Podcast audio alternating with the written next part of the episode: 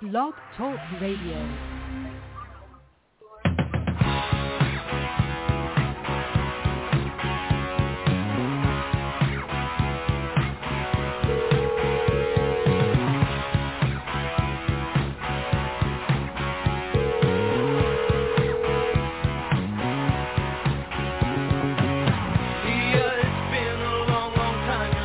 Hello.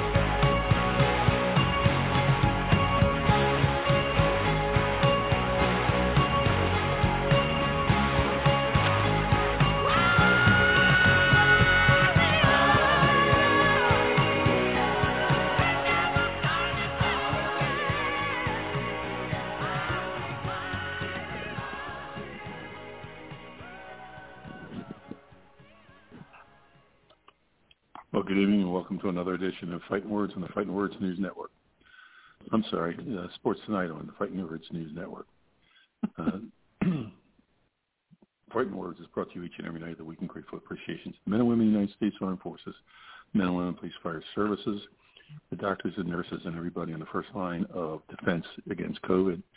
And it's wonderful people at the supermarket that have kept us happy and fed uh, during this whole whole pandemic uh, problem. Uh, tonight's show was was um, very is loaded with a lot of great people, uh, a diverse uh, um, cast of characters, and uh, I'll let you take it away, Don. All right, let's get it started because uh, Roy's got to be on with us here in just a second. Roy Cummings, uh, of course, uh, everybody knows that Roger Henry is in Atlanta, and down the line you'll have Mike Simzak uh, joining us from Washington D.C. But we'll go around the country and talk about a number of different sports, a number of different items. And let's start with you, Roy, as we always do in the first half hour. Uh, whether you want to touch on the playoffs or whether you'd like to touch on uh, how well the uh, Buccaneers are playing, I'll let you choose one of the two and go to it. Well, I appreciate that, Don, uh, because I actually have a question for you guys, and I know we're we're not necessarily Philly. We're sort of Philly based and Philly centric on this uh, podcast or on this uh, radio show.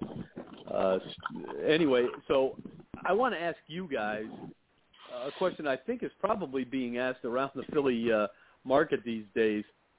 Would the Eagles be any better if Carson Wentz were their quarterback right now? Or is the feeling in Philadelphia that they made the right move at they uh, because Carson Wentz is playing pretty good football right now for the for the Colts. Mm-hmm. Colts aren't any better right now uh, record wise than than the Eagles. The Eagles' problem is not necessarily his quarterback position, but you know, looking at the team the way I've seen it so far, I just wonder would, would they be any better right now with Carson Wentz, an experienced quarterback, been through the wars, uh, playing some of his best football right now, as opposed to Jalen Hurts, who uh, is you know still trying to find himself. And I, I'm I'm a Jalen Hurts fan. I, I think he's going to be fine in time. But I thought Carson Wentz. Uh, I always thought that was a little bit premature moving him. I'm just wondering what you guys think. Roger, I'll let you hit that first. Well, I'll tell you, Roy, it's a good question. I think the uh, Eagles would be in a lot better shape if they had an experienced coach, okay, uh, who brought in some experience uh, on his staff this is uh, the only coach that's there that ever had any experience, so to speak, was Jeff Stoutland, or is Jeff Stoutland, the the uh, offensive line coach. But the uh, that's that's where most of the people feel.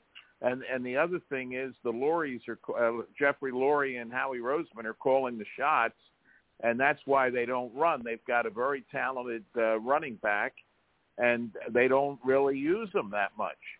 And uh, so that's what I think. Uh, I think that I feel sorry for Jalen Hurts because uh, his he's the leading rusher on the team, and uh, I think it's it's really the coaching uh, more than anything. Well, Leroy, I'll just give you a quick answer. I I, I think in some cases, uh, Hurts would be the better player because he has a little bit more versatility. But the problem is the offensive line. Uh, you know, they they just don't have a good enough offensive line. And you look back at the Dallas Cowboy game, as Roger just indicated, you can't run the ball three times in a game. I mean, that's almost an impossibility to expect to do anything uh, but keep your defense on the field for so long a period of time. So I think the offensive line has been a major problem. Uh, the defensive secondary, the deep part of the defensive secondary, the corners and safeties have been a problem. And do I think that they'd be better with Carson Wentz? I, think it would be a draw. Uh, I really do. I, I think that uh, Carson would maybe not give it quite as much mobility and be much more susceptible to injury. So uh, I think it's fifty-fifty, Roy. That's a good point, Don. You know, the other, another problem the Eagles are having is they can't seem to stop the run very effectively. Uh, exactly. It's pretty easy to run on that team, and you know, if you can't stop the run defensively, you're always going to be vulnerable and uh, to big plays. And um, you know, it's it's proving out. Uh, yeah, I, I think I'm with you guys. I mean, I just brought it up because I was just kind of scanning the stats today, and and I was interested in how Carson Wentz is doing in in uh, in Indianapolis, and obviously the team isn't uh, hasn't lit anything on fire yet, but uh, Carson Wentz is playing pretty good football, and I you know I know this is almost naive to think this way in the NFL today, but you know, I'm look. I've I've long been a fan of, of holding on to experienced quarterbacks. When you have a young quarterback coming along, uh, like a Jalen Hurts, you know, don't be afraid to let him spend one, two, even three years playing behind a guy like Carson Wentz. Uh, keep yourselves uh, competitive, uh, and again, in a weak division, very weak division, uh, you know, one or two players can make a big difference for you. You're right. If they'd use their running running game a little bit more outside of Jalen Hurts, that would help them a little bit. Uh, I think coaching is an, is certainly an issue there as well. Roger, you made a great point there. I just uh, I was just interested in what the you know what your feeling was on that. But obviously, the biggest thing going right now is uh, Major League Baseball playoffs, and boy, there there's some tremendous playoffs going on. You're you're seeing some blowouts in games, but no blowouts in series. Uh, just when you think the the Braves are in position to take a commanding three nothing lead. Well, all of a sudden Cody Bellinger is back and uh, hitting the ball in a different way than he used to, and making uh, you know hitting a uh, a game winning home run and uh, walk-off home run, and here you got the Astros coming back, and uh, that series is tied 2-2. Now it looks like it's going to be Houston up 3-2. Uh, the series have been great so far. Uh, baseball giving its best uh, here in October, which is uh, what we expect and uh, why we love the game. Roger, I'll take that one first because uh, from two points of view, actually, uh, I agree with you, Roy, that it looked like we were going to have a couple of sweeps in in the second series. Uh, the the uh, Red Sox were off to a great start until the eighth, the bottom of the eighth inning last night, uh, and, and Houston was really, really struggling. But they bounced back again tonight. They're up seven right now, and uh, look like they're on their way to even the series at two-two. My only objection and I'd like to hear what you two fellows have to say about that. I don't think. I mean, listen, I'm a baseball guy. I am 100% a baseball. I watch more baseball games on different venues than almost anybody in America. I think. I can't stay till the end. I, a couple of times I turned the Giant games off. The Giant. I mean, that was a great series, but I can't last four and a half, four hours and 45 minutes. And uh, even last night, as great as it was, uh, once Houston started to score, I turned it off. I mean, it, it, it, it just to me, they're going and going and going and never stopping. Roger.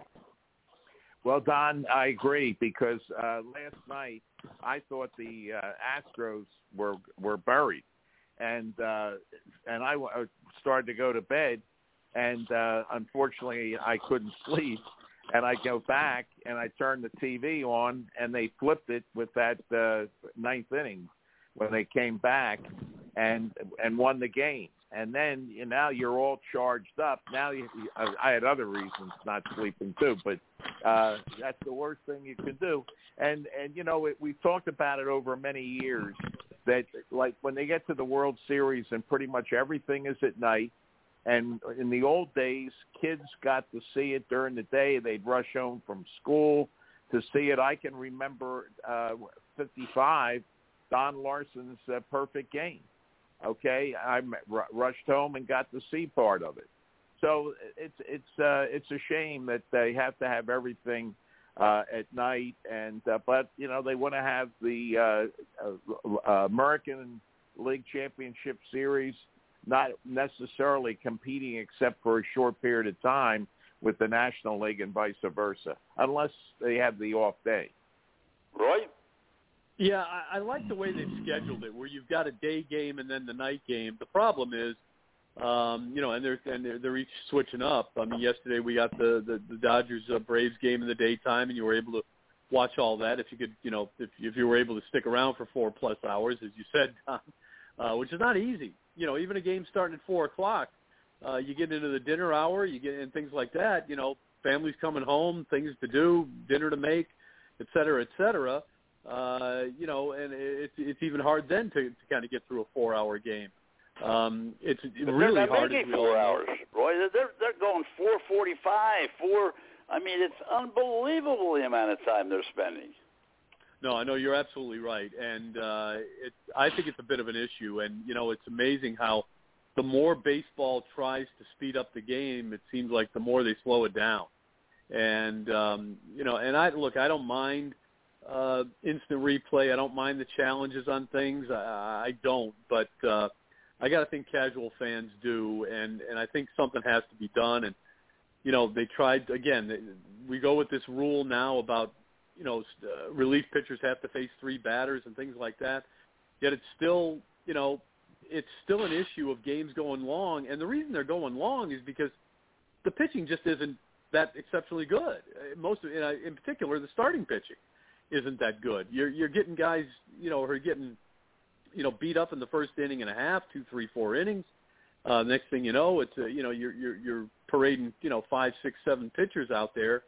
Uh, that takes time and when there's this much offense, uh, games are going to take a take a long time. Um, it would be nice if we could see somebody pitch a, you know, an eight inning, eight inning, uh, five hit, uh, you know, one run uh, game or shutout or something, and see a couple of pitchers duels and see them go quickly. I, I don't want to sound like you know my grandfather here complaining about all this stuff, but you're right. If you if you if you can't stay up till midnight or later, which I did last night watching the the game, uh, you know, it's um, you're, you're going to miss something. And this is the time of year when when you shouldn't be missing any of it. If you're a baseball fan at all, you want to see it all. And uh, like I said, even even games that are starting at four o'clock in the afternoon, five o'clock in the afternoon, it's hard to get through them all because well, here we are, seven forty-five. This game started at uh, at uh, what uh, five o'clock. Five o'clock. And uh, here, yeah, here we are. You know, two hours forty-five. We're going on three hours, and we're not done yet. Only in And the, the top other of the eighth. And uh, the other thing is, R- Roger pointed out, and I have to agree 100%.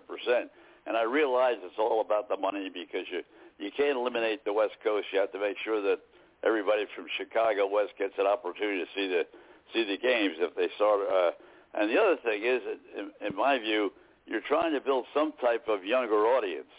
And I don't think with the length of the games, the way they're being played and presented right now, I just don't think you're going to get the younger audience to watch. I mean, there are too many other things that, I mean, you watch one period of hockey, you see more action than you do in four hours of baseball.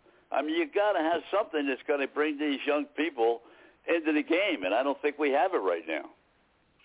I agree with you, Don. And you know what, Don? I, I, we've done a great, great job here, as most people do on topics like this, of, of complaining and, and pointing out the, the problems.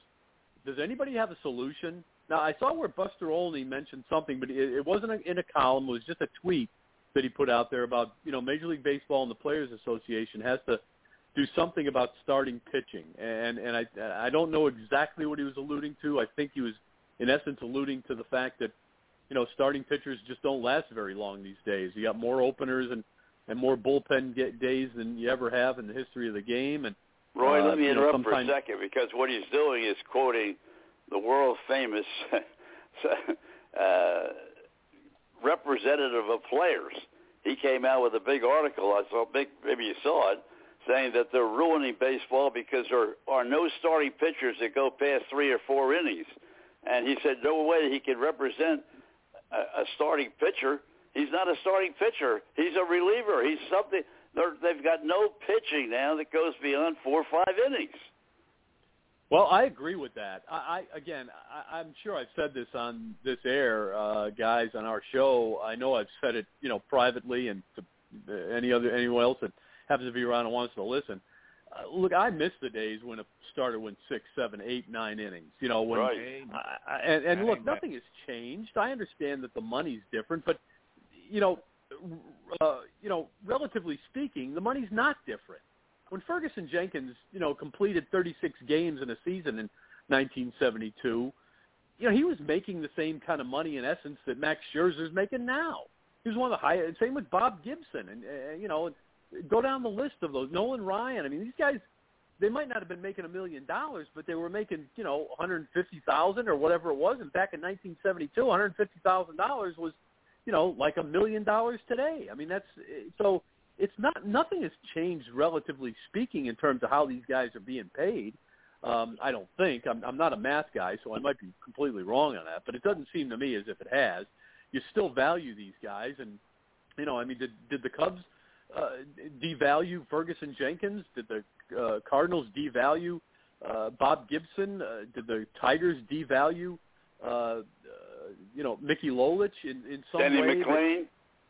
Denny McLain and Guy, you know, in, in ways that teams are, are are not devaluing pitchers now? I don't think so.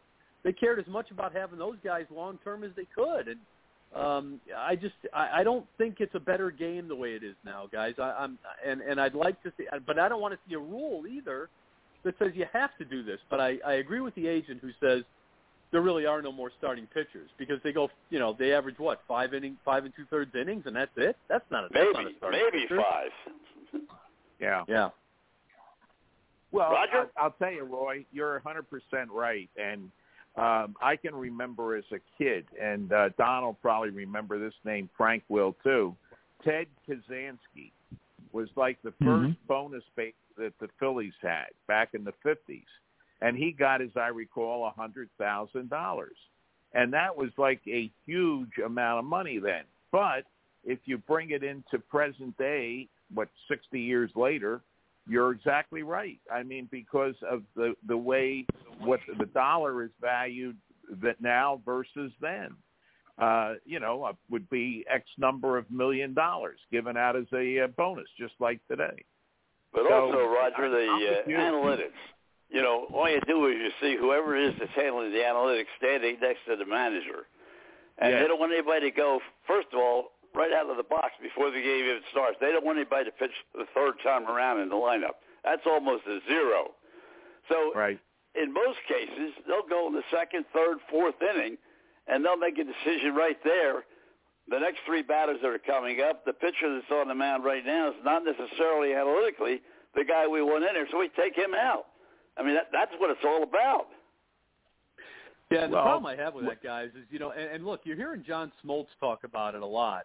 Um, haven't heard Ron Darling talk about it as much on these broadcasts, but uh, John Smoltz uh, is a clearly a bigger a big advocate of going, you know, kind of go, kind of going back to the old days, I guess, or letting starting pitchers uh, or pitchers in general just pitch a little bit longer because, you know, when you start get when you when your starter get, is gone after four and a half, five innings, whatever it might be, now you're counting and, and you basically are going to give one inning at most to each of the next uh, three, four. You're, you're asking four more pitchers to be on, and if you're, and this is why these games are going long, guys, because if you look at the box score, at some point in virtually every game, what you've got there is you've got somebody uh, starting the game, and if he didn't get, you know, lit up in the in, in the early innings, well, sooner or later someone's going to get lit up, and that's what happened last night to the Red Sox. You know, they suddenly got native Nathan Eovaldi in there uh, in a relief role, something he's not necessarily used to right now. Same with Martin Perez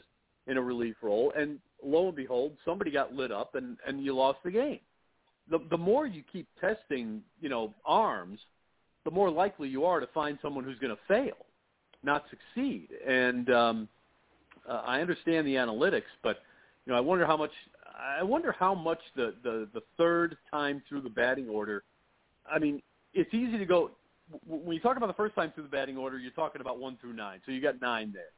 Second time, one through nine again. It's nine there. But I think most of the pitchers with the analytics in terms of what their numbers are against the third time th- through the batting order, it's probably one hit or one run against two or three batters because they don't let them face nine. So if, Right. if they actually let them face nine, they might just realize that oh, by the way, maybe you know the batting average is you know 240 or 220 against the you know the third time through as well. If you'd let them face nine guys, you might get a realistic idea what his actual uh, value is in the, the third time through the order. Maybe he's figured something out. You know, they were even talking today about you know some pitchers, and you can't do this now if you're a starter. You know, some guys save certain pitches, or used to anyway. Uh, you know, for the third time through the order. You know, they lean early on on a fastball or a slider.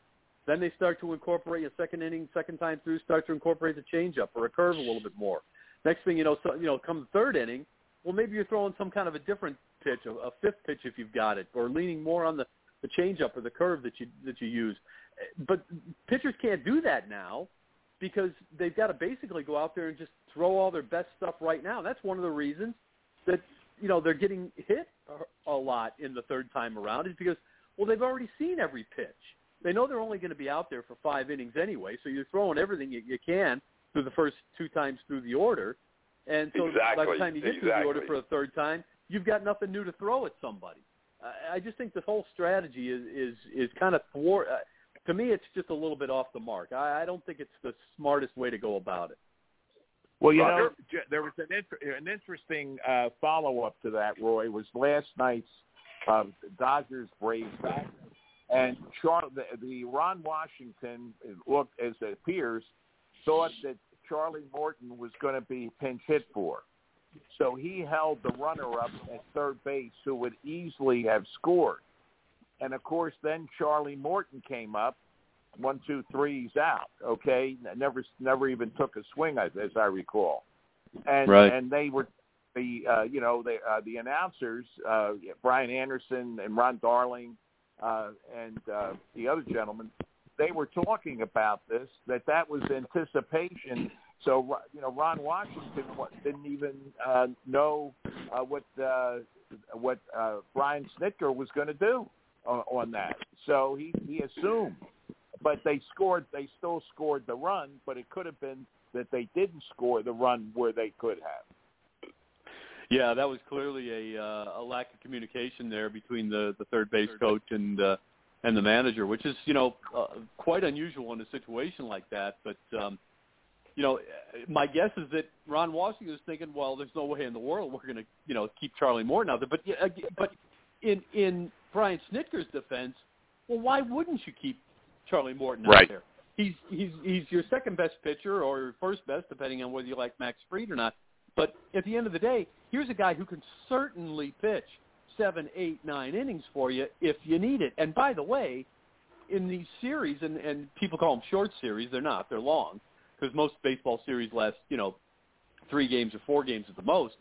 So you got, but still, you, you're you're you're kind of limited here on the number of arms. And sooner or later, what's happening here is some of these arms are just dead tired because you keep going to them time after time after time.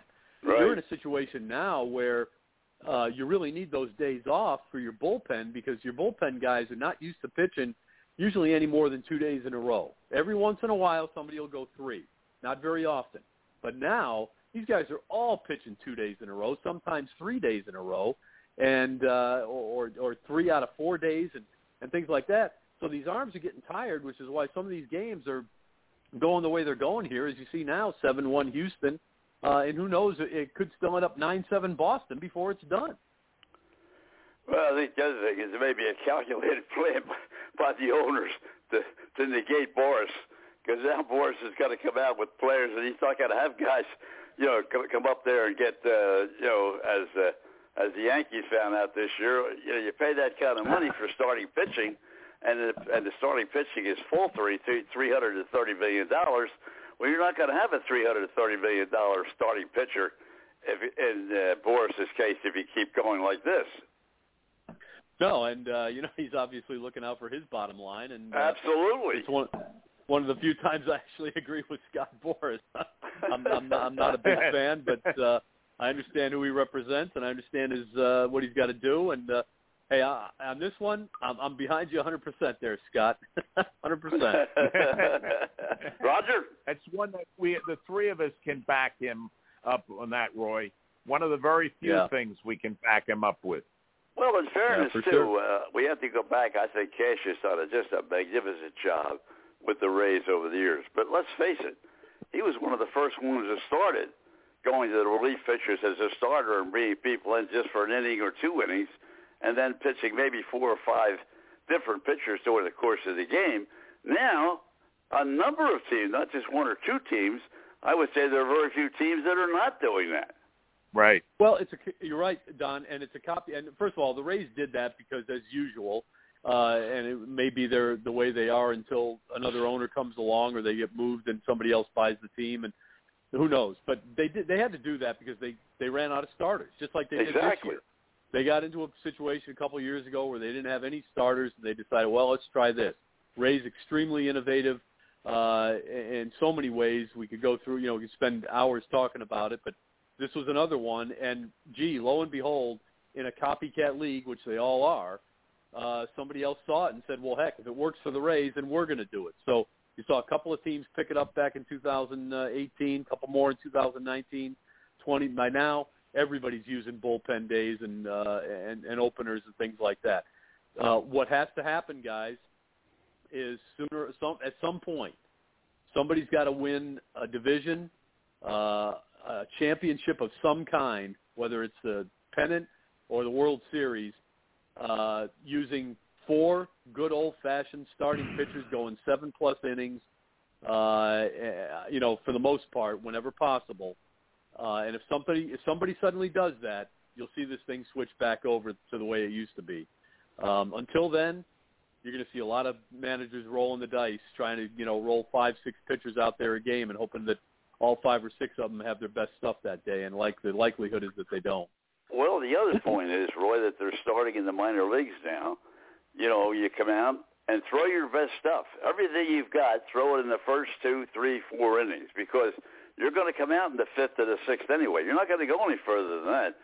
So don't worry about holding back and pacing yourself at all because you're going to pitch nine innings. As you said, Ferguson Jenkins. I mean, he was never an overpowering pitcher to begin with. He was a finesse pitcher. He came from the Phillies, won a real great trade for the Cubs. But at the same time, uh, he knew how to pace himself. He knew what to do uh, when when you had to make the right pitch for it. You just mentioned a moment ago at the top of the show, and I agree with it 100%. When Bellinger hit the home run last night, you had runners on first, and this would be a John Smoltz answer. You had runners on first and second last night. They're up by a, a, two, a five to two, and Bellinger now he's the number six hitter. You got seven, eight, and nine following him, or the designated hitter, right? None of those three hitters are going to hit, or potentially going to hit home runs as Bellinger is. So you pitch around him. You don't get two. And he had two strikes. He had one ball, two strikes, and he hits a home run. That would never happen, in, you know, against the Bob Gibson or uh, uh, John Smoltz. It would never. If you'd rather walk him before you'd ever do something like that. Well, possibly not. But I'll say that. I'll leave you guys with this.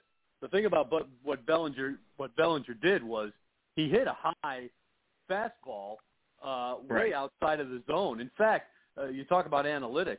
Apparently, that was the highest pitch, uh, the highest fastball in terms of how high off the ground it was. It was like four inch, four feet three inches or something up from from the bottom of the strike zone.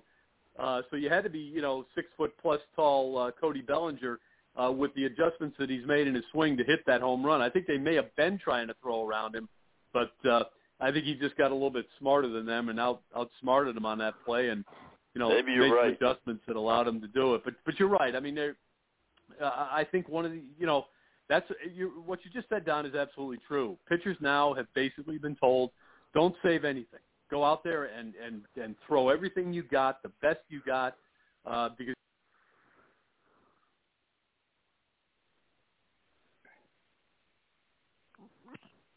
We lose Roy. Did we lose Roy? And uh, nope, I'm I'm just finishing up, guys. But as always, thanks for having me, and I appreciate uh, being a part of it. Hey, yeah. We we talked to about the Phillies and lack of uh, player development uh, on, with several folks in the last couple of weeks. First example, Nick Pivetta. Okay, starting a game in the playoffs, and you know, yet the Phillies he couldn't do it. Uh, had a lot of trouble, and he goes to the Red Sox and he's had a pretty good year, and he even starts a game and looks good. So right. if that doesn't say something about the Phillies' lack of uh, player development. Nothing does. So. Well, they all But make anyway- mistakes. Let's let's face it. Yeah, all the general absolutely. managers make mistakes, and this happened to be a very bad year for Cashman. I know we had a press conference yesterday. I, I didn't have a chance to hear it. It was on in the afternoon, and I didn't have a chance to hear it. But uh, I know when they signed Boone again to the new contract for three years plus the option, uh, that was pretty much expected. The media in New York was 100% behind Aaron Boone to be re-signed, and of course they went ahead and did it. Uh, but Cashman made a number, I don't say mistakes, uh, just a number of moves during the course of the year that turned out to be very negative. Yeah. Well, we've got our first uh, guest of the evening after Roy. Uh, Don, a gentleman that has idolized you for many years and had a great uh, radio career in uh, several cities, including Tampa. Uh, I've heard him down there, Charlotte, WBT, and I don't know if uh, Sharon Thorsland's with us yet, who worked with uh, Al Yes. Gardner. Okay, Sharon, welcome back. It was a few years ago that you were with us, and we thought we'd surprise you by having one of your old friends and coworkers, Al Gardner, with us for a couple of minutes with you. Oh my goodness, how fun! Al, hello. Hey, wait, Sharon, how are you doing? How are the kids? How are the just twins? How's the youngest? How's how's Tony? Everybody is great. It's so good to hear your voice. It's been such a long time. I know it's been terrific. I got to tell you, uh, Roger and Don, what a privilege this is for me because number one, Sharon Thorsland, as you know, Roger, because you worked with her, is probably undoubtedly top three nicest human beings that I worked with in 50 years in radio. Amen. And uh, Wow. you- you can hear it. You can hear it in the laugh. You know, with all of the competition and all of the egos and deadline pressures, I never saw her without a smile. And she can ad lib like Don Henderson, which is, you know, impossible. No one's better. So I just I didn't want to hog the show, but I just wanted to jump on and number one say hi to Sharon find out how you're doing. How's the gang? Everybody at WBT okay? Everybody is doing just great, and thank you um, so much for the compliments, Al. It was always such a, a privilege working with you. Everybody's doing great. I've got my twins are in ninth grade. My youngest one, Thor, is in fifth grade, and everybody's good at BT. Jim Szoke is still there, and Bo Thompson, and the most of the gang, a lot of the people you still worked with. So um, I will pass on a hello from you to all of them. They'll be glad to hear Please from you. do. Give, well, Sharon, I never had an opportunity to work with you, but I can tell by the the lilt of your voice that everything you're doing is a lot of fun, and that's what it's all about. I think all of us well, let me, older let, people let uh, enjoyed so much what we were doing that they sort of came through. absolutely. I have absolutely. to tell you, Don, really two things. Number one, uh, uh, Sharon, we obviously have a technical problem because you said your twins were in ninth grade, and that's not possible. it, time time doesn't go that quickly. Number one. Number two, Mr. Henderson. The reason I got into radio was because of you. My brother Bill used to be the program director at WIBG, and he hired you to do sports. And he told me, he said, Al, if you want to, I was a musician then. He said, you want to get into radio, you come down and watch this guy. And I went to WIBG and I sat and I watched through the glass Don Henderson do a flawless five-minute newscast, and he had nothing but a three-by five card under his nose with like five to three written, or you know, average one twenty-three. And he ad-libbed everything else off of this three-by five card. And I remember saying to myself, "I'm never going to be that good." But damn it, that's going to be so much fun to try. So that's why I get into radio, and I'm not exaggerating at all. Thank you, Mr. Well, I thank you so much for the compliment, and uh, I'll tell you, a lot of uh, the people with who worked over the years, because you know you didn't have all the uh, information right at your fingertips that you have today. So you had to be a little bit more flexible. If somebody could give you something during the course of a broadcast just to get it in, you couldn't make, you know, you had to be able to just sort of roll into it without making a big deal. And I always thought that was a lot of fun in the business. Well, I think a lot of it is because you were an athlete. I think you were a swimmer in college and you played baseball. Did you? know, And I think you probably had that background that made you part of that unique club. What amazes me is how Sharon, who really was so much the voice of WBT on the you know, the sidelines of the Panthers games, and obviously, I, I think you're a Tar Heel. I think you bleed oh, yeah. Tar Heel blue, don't you, Sharon? Not that yeah. I do. Oh my well, God! Let me just say one thing, Sharon, real quickly. My my son, his wife, my grandson, his wife, and my granddaughter all finished graduate school at the University of North Carolina. They my son wow. played baseball in wow. North Carolina. They went to the World Series, and uh, oh, wow. so that's that's absolutely wow. true. I got a family full of North Carolinians. I love it. And I've got a nephew that uh, vice president of Intersport that's a graduate in North Carolina. And there we go. Wow. It's a great club. We got it all covered. Good spot. well, listen, because I'm the least talented of all of us, so I get out of your no, hair and let you no, guys do a sports show. No. But please, Roger Hendler, my friend of over 50 years. We started together That's what right. in the mailroom at Channel In the mailroom back is in the 19 60s. 1965, Al. It's What up- was he about? Channel Thirty-five at that time. Oh, Uh, I wish. well, let me get out of your guys' hair. Thank you for the Hey, look, invitation, and Al, thank we'll you, talk to Sharon. You. Listen, All God right, bless. Don, Sharon, Roger, thank you. So much for joining Take us, care. Al. That was terrific. yeah, It great was. to talk Al- to you, Al. Sharon, I'll tell you real quick. Uh, Al and I worked together, as I said, at 48 when we, I was in school. And one night we uh, they had a, uh, a message board, but you had to hang the letters. Okay, it was all manual, and it was cold, windy, snowing. It's not far from the Philly airport where the studios were, and we're up there. And we're hanging this, the letters, changing the message, and he says, "I'm never doing this job again in my life." Because the wind was blowing so hard. And you know, we're both young guys then, and uh, and so we could do a lot of things. But anyway, uh, we're so happy to have you with us, Sharon. Uh, you, as uh, Al mentioned, you're part of the uh, team of the uh, Carolina Panthers, the radio team, for a number of years.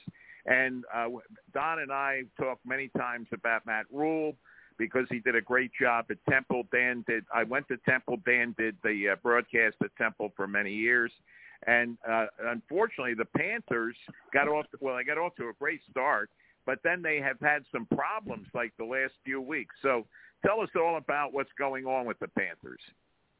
Yeah, well, probably um, problem number one a lot of people were pointing to is Christian McCaffrey, um, our star running back, who sidelined yet again with an injury. Uh, he went down in the Thursday night game against Houston with a hamstring injury. They thought they were going to maybe get him back last week, but um, didn't didn't come back from it. They ended up putting him on IR for the next three weeks. So without McCaffrey, this Panther team just has no identity on offense, and they have just struggled to do anything right. Um, a big problem trying to pass the ball. They were passing the ball too much because they've let the run game go with no McCaffrey, and uh, the offensive line is also having massive issues. Um, they've got a lot of injuries. They've got a lot of young guys.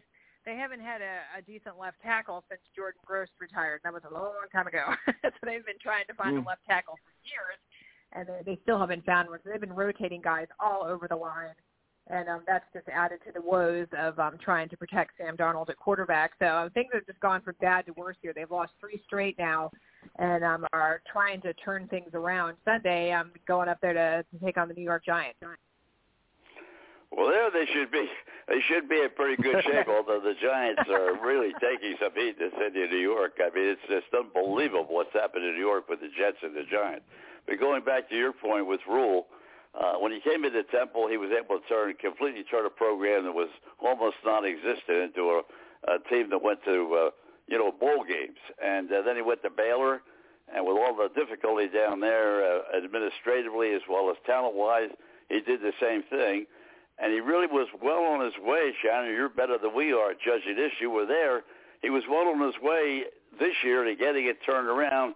As you say, when McCaffrey got hurt, and uh, he's always been able to make major adjustments. But I guess, I guess this year there's just not enough talent at his hand to make that kind of an adjustment. That's the thing right now with this team. Um, our general manager, who is new this year, Scott Fitterer, he said that's um, job number one for him is to build depth on this team. You know, we've got uh, across the board the starters. You got good good talent, but then things fall off, particularly on the offensive line. Um, even at running back, you know, we've got a rookie, Chuba Hubbard at Oklahoma, who's um, who's the the starting running back right now. And I mean, he's done well, but he's no Christian McCaffrey. But it, it, the the offensive line depth has been a real real problem. Um, the same thing at linebacker. That that's been an issue. Now they have really tried to shore up the secondary. Um, bringing in Stephon Gilmore. Hopefully he might be able to play this weekend. He's eligible to come off the PUP list. Um, they've got C.J. Henderson that they added, although he's been injured as well. So uh, they're they're trying to get some depth so they don't have this fall off from the starters to the backups, and that's certainly been part of the problem. And then, you know, just making the leap from college, you know, to the pro game is difficult, um, particularly for young coaches. And there aren't a lot of NFL coaches on this team. He's got defensive coordinator and offensive coordinator that came straight out of college a, lot of college guys with him. So they're all, I think, a little bit learning on the fly still as well. They're struggling to make adjustments at halftime. The other team makes the adjustments. I mean, the Panthers have only scored, I think, 14 points in the third quarter all season. Um, they're having a real hard time coming out at, at halftime and putting points on the board and stopping the other team. So it's a combination of all those things, plus the injury to Christian McCaffrey. Um, they're just not there yet. They're still probably a couple years away. They got everybody got real excited because of the three and zero start, but you know, you play a little better talent, you things start catching up with you, the injuries start mounting, and that's where we're at. Roger.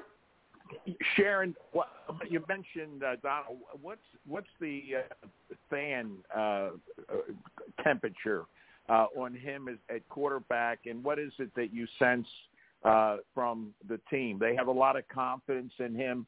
I thought that uh, he never really got a good deal previously because they just didn't have talent. Okay, and absolutely. Uh, yeah, and so uh, is he a pretty good shape uh, as far as confidence goes by the team?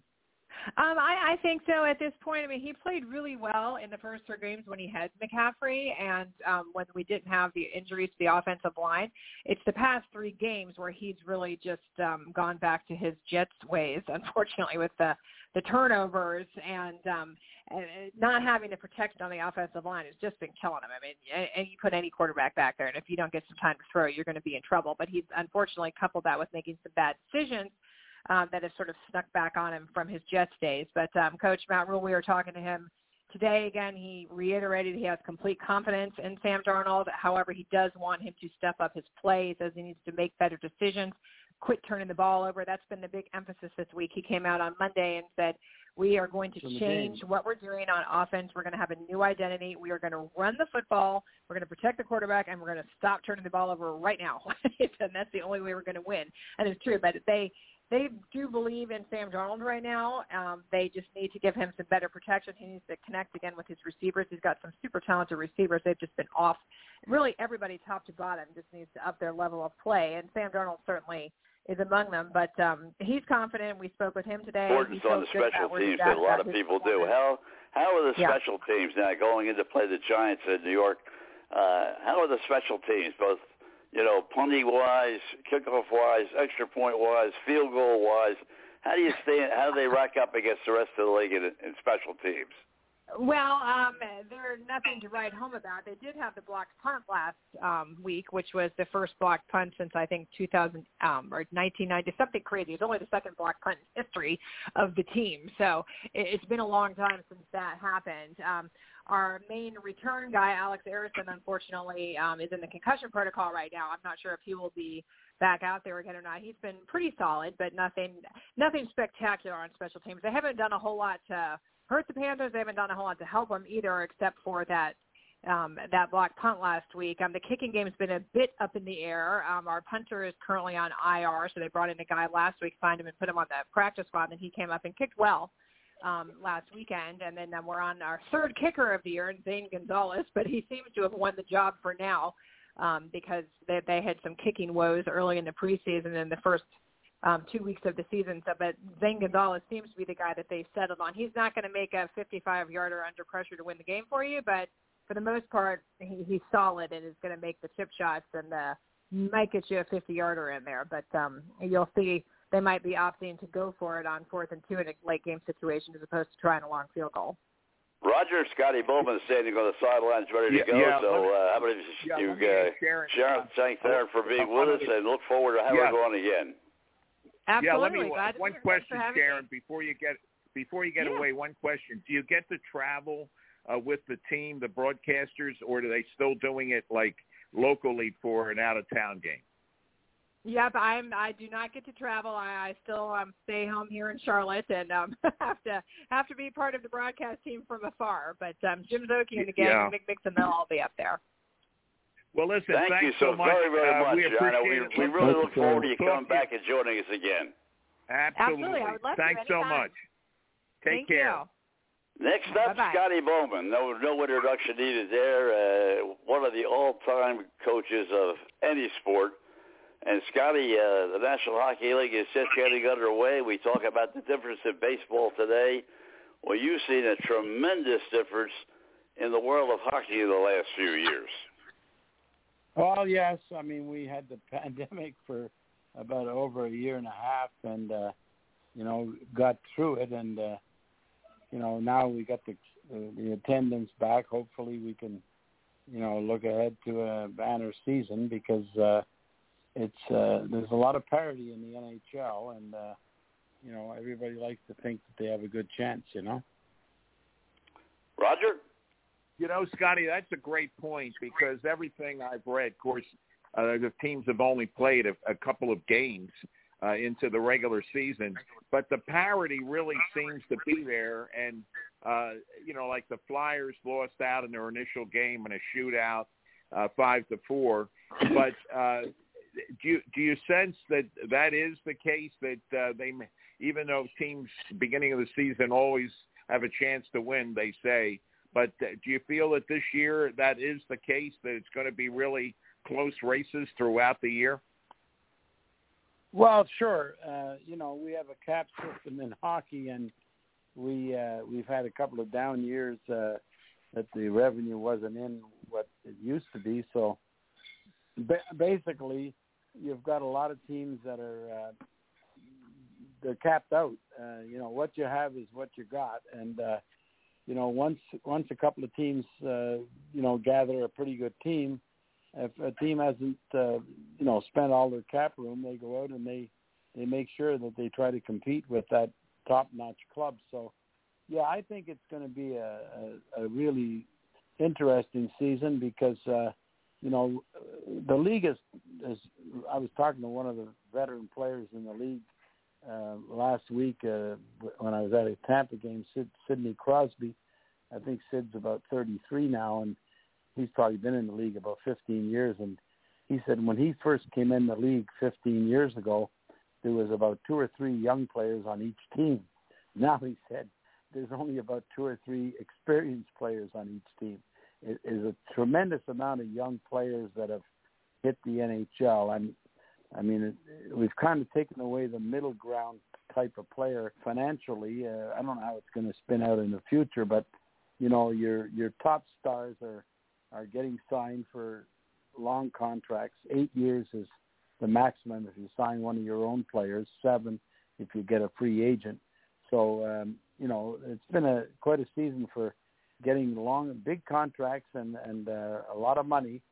And um, you know you only have so much to spend until we get going. Probably going to take about two or three years to get back to uh, normalcy. And uh, I know the owners bankrolled the league for oh gee the last two years. Uh, you know they didn't have full seasons, but the players got well compensated uh, with no revenue coming in. You know. Scotty, maybe you can clear up a point for me because I give a lot of credit to Bettman. I know a lot of people don't necessarily. Uh, a lot of speculation, pluses and minuses.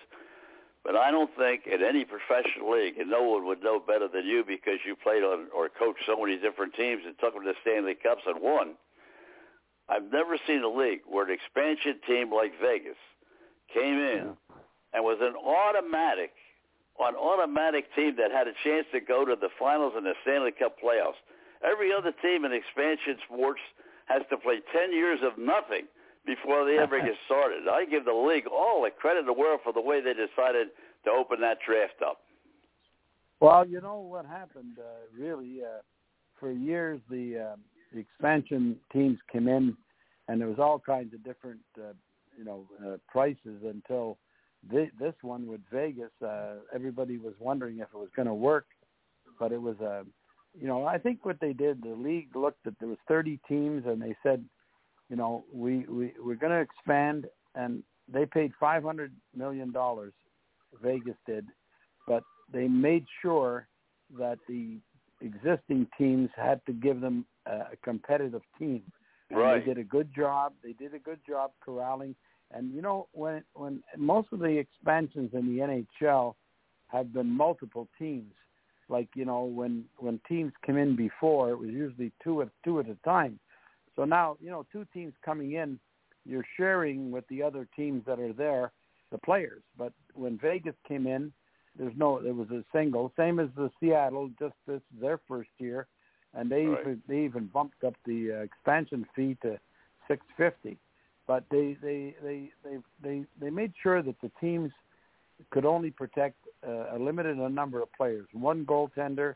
Uh, if they protected three defensemen, they would only be allowed to protect seven forwards. If they wanted to protect uh, four, it would be four and four. So they made it really. Uh, they knew that they were going to be a competitive team. I don't think anybody thought they were going to get in the finals, and they've been a very a very strong team, and they still have a lot of assets. Vegas and Seattle will do the same because they got a lot of good players, uh, not the first line players, and the, like especially defensemen. They're hard to get. They're hard to come by in hockey. Defense and goaltending, can, as you know, can win a lot of a lot of games for you. But they did a good a good plan.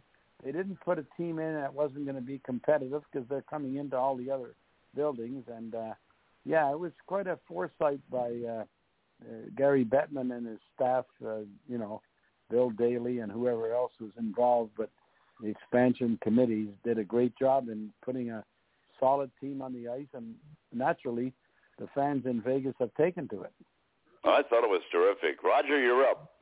Yeah, um, I'll tell you, uh, Scotty, I'm a big fan of uh, Keith Jones. Does the Flyers and the network, and uh, yeah. I think Yeah.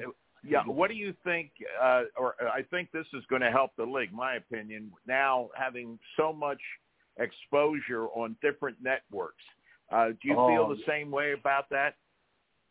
You know, it's been a it's been a long grind. I I, I think it's been I think 2004 was the last year for ESPN, if I'm not mistaken. You're right. So we're yeah. we're talking there's 17 year, and you know with with ESPN, I'm watching the game tonight. In fact, I I'm just watching Keith Jones. They got him between the benches, and uh, yeah.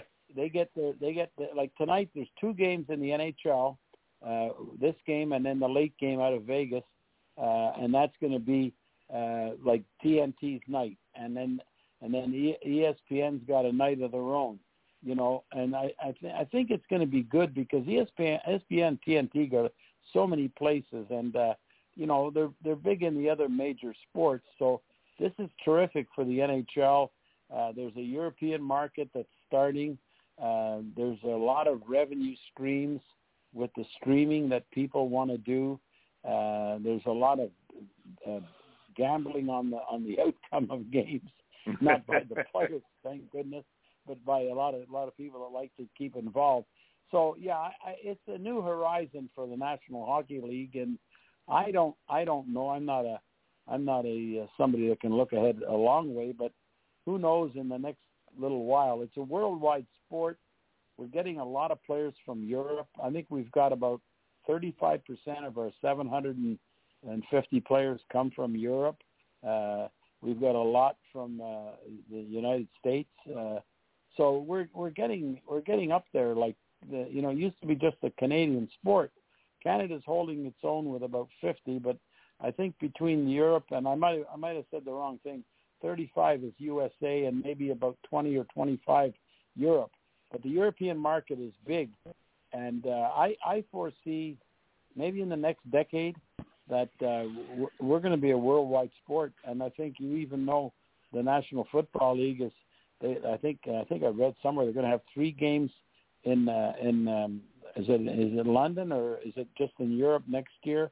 NBA. Well, so they it's they're going to be worldwide like the other sports. Yeah, the, I think the one NFL, of the things uh, from an administrator, I'm a great believer in administration. I, I I love the players. I think a lot of great players. But I don't think you have a great team or a great organization if you don't have administrators. I think they're the ones that dictate how this club is going to be put together and what you're going to be able to do over a period of three or four or five years. I go back to Bettman here for a moment because they settled the Players Association agreement before the uh, Stanley Cup playoffs began last year. I mean, I thought that was a terrific, terrific move. Well, it's enabled the television markets to you know they don't want to just keep jumping around and we have a six year labor peace agreement that was extended by both the NHLPA and the NHL. Right. And uh, that has enabled ESPN, and that's enabled a lot of sponsors to come in and back something that they know there's no labor. Uh, we've had we've had some issues with the with the you know losing seasons, canceling games, we had the, the pandemic now. We, we had a 56 game schedule last year. We had a 70 plus game schedule, but now we're back to 82. We got full buildings again. Hopefully, uh, you know, we can stay ahead of the curve on that. But um, it's uh, it's a, such a great game because it's the, it's probably the one sport we have unlimited substitution. We have substitution as the as the as the play continues. Uh, there's a lot of good action there we we're doing a good job dressing up the game as far as uh, how long it takes to play. Uh, you know, we've got the exciting shootout after a game that's tied uh, in over five a five minute overtime. There's a lot of people now that the overtime is so it's so exciting to see uh, because you see each team uh, carries uh, 12 forwards and six defensemen, but when they get into the three on three overtime of course, they're using only about six or nine players, so you you're getting the top-notch players on the ice uh, for the first uh, for the five minutes. Some people, some there's a, I'm not I'm not uh, I mean they want to go maybe another another five minutes of three on three, thinking that uh, most games will be decided, but uh, on a three on three rather rather than go to the shootout. But I'm I'm fine with. Uh, with everything in the league. The, the only consideration, and I, I can see why it isn't, but we we're one sport that has some games are have a value of three points because if it goes past the uh, the um, regulation, there's a there, each team has a point and they're playing for a third point for a second point. So we have some three point games. If you win the game and and and, and you win the game outright, it's two points. Uh, it's odd enough. The Continental Russian Hockey League, they give three points for a regular se- a regular win without overtime. So all their games are worth three points. But the system the NHL uses, it it it keeps parity because like you know you you're nibbling away. If you get some of those one point games, you'll see teams at the end of the year. They're not just 582 points. They got maybe 93, 95 points, and it makes it look like they're stronger. And also, it keeps uh, it keeps the, the the league really uh, confined because uh, you know you you're down near the end of the year and you got some game you think well one team one team's only going to get two points. It's not right. They're going to get somebody's going to get two and the other one could get one. Roger. Yeah, you know, uh, Scotty, a, a couple of things. Um, I, live in the Atlanta area, and I was at opening night for the Flames in '72.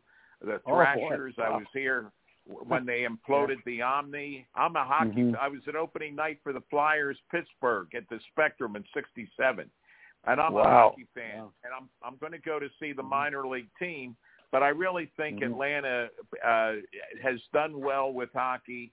Uh, I think it was a political deal, uh, ownership deal when they moved.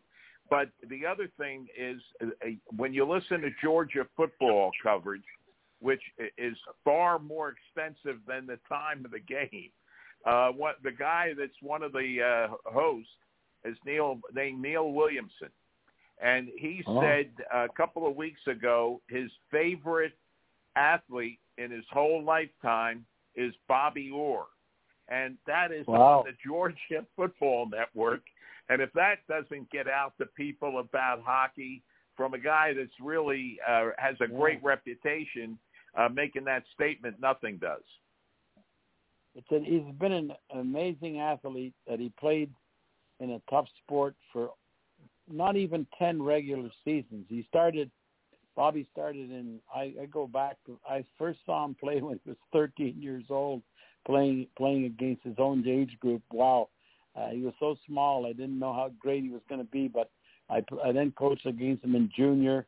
I coached against him in the NHL. I had him on a couple of international league, te- international play uh, tournaments. But Bobby, Bobby played from '66 to '76, and the last two years of his career, he played with very damaged knees. But he still, he still was the best defenseman of his time, and of course of all time. But it's amazing that a player that would only play in the sport for 10 years and a lot of them are now at 18 and 20 and is thought about like he was that uh, ranked in the very top of the of the all-time greatest players that played the game.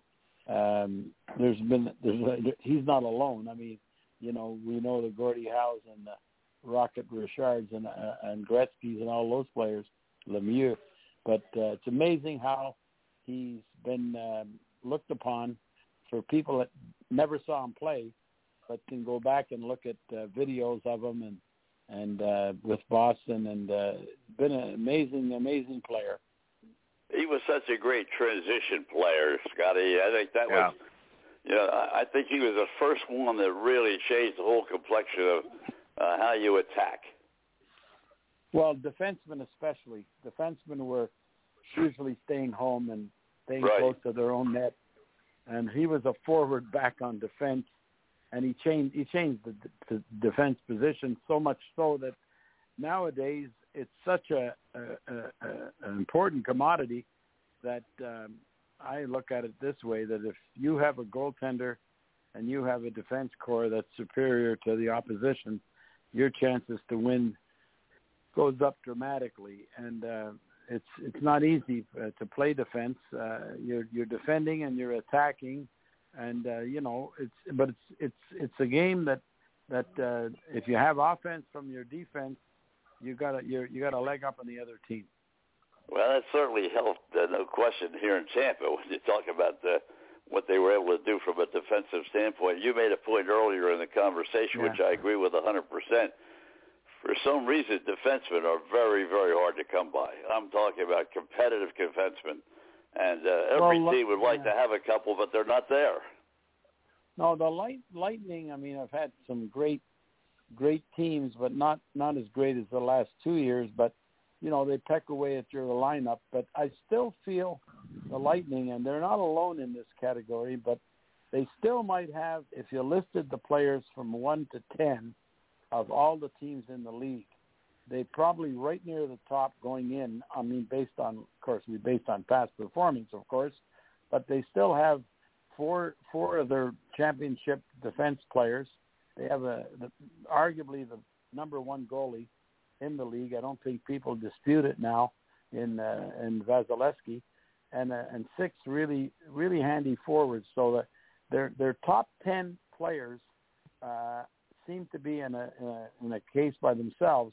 Although there's some teams that could make a case for it now, like the Florida Panthers have come up with some really good young players, and they've built building a great team as well. But uh, the Lightning, uh, a lot is going to we're going to have a different formula this year because they they had not only the best ten players I thought last year, they also had the ten supporting cast players were really good, and they lost three of them uh, to to free agency because of uh, money restraints. Uh, you know that meant a lot to that team, and not saying they can't. It's much easier to replace those players than to replace superstars, but nevertheless, it's not easy when you're at the cap, at the limit of your cap. So it'll be an interesting season for for. But the Florida, the the, the state of Florida, uh, may have the two best teams in hockey in the Panthers and the uh, Lightning, which is unusual when we look at uh, 20, 30 years ago. Who would say there's going to be hockey in Florida? You're right there. Roger, you're up. Yeah, the uh, we were talking about Keith Jones doing a game tonight, uh, and you had mentioned, uh, mentioned Sidney Crosby. Keith said one time of all the uh, players, probably in, in just about every sport, Sidney Crosby can have the biggest effect on a game uh, than probably any athlete. Do you agree with that? I I do. I think he's just spectacular. He's he's uh, he started off as a young offensive player. He developed his game both ways. Uh, he's a player for all all situations. Uh, being a center ice player, that's important. His face-off prowess, his goal scoring, his clutch playing, you know how he makes players around him better. Yeah, he's been a real benchmark for players of the last decade for sure. Uh, there's some great young players we've we've added into the league. Uh, you know, in the last three four years, uh, Toronto has a great goal scorer in Auston Matthews. There's a player in Edmonton, Connor McDavid. Um, he's probably the closest type of skater that we've had in the league since Bobby Orr. The type of skating that he can accelerate. But Crosby is a player that has made his team competitive year in and year out. He missed over a year with a terrible concussion. Uh, people were wondering if he was going to ha- be able to go back and do what he did before, and sure enough, he bounced right back. And uh, he's a wonderful person and a great player and a great uh, model for young people coming up. Uh, there's nothing uh, that I can say uh, about him that isn't top notch. Scotty, not just to pat you on the back because you're on the show, but uh, from a serious question, uh, you went to so many different teams, and each team you took into the Stanley Cup and won the Stanley Cup championship. When you were at any one of the clubs that you were with, what was the determining factor of moving to St. Louis or moving to Montreal or moving? Was it administrative? Was it money? Or was it just Uh, desire to go to a different team? No, it's a combination. I, I certainly believe that there's shelf life for people in in different jobs, and uh, maybe in coaching, the shelf life is probably as as low as you can get. Uh, I was one of the fortunate ones, but I I think by moving around, I learned different things. I uh, I met new people, new friends.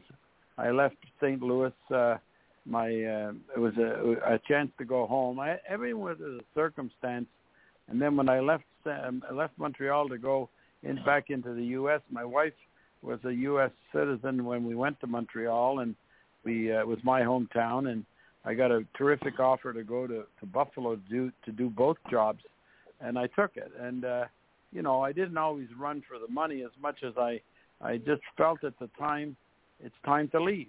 And uh, who knows? My last job, I was going to go to Detroit for two years. I was just going to hopefully get them over the top in two years. We couldn't do it in two, but we did it in three or I think four years, and then I stayed nine.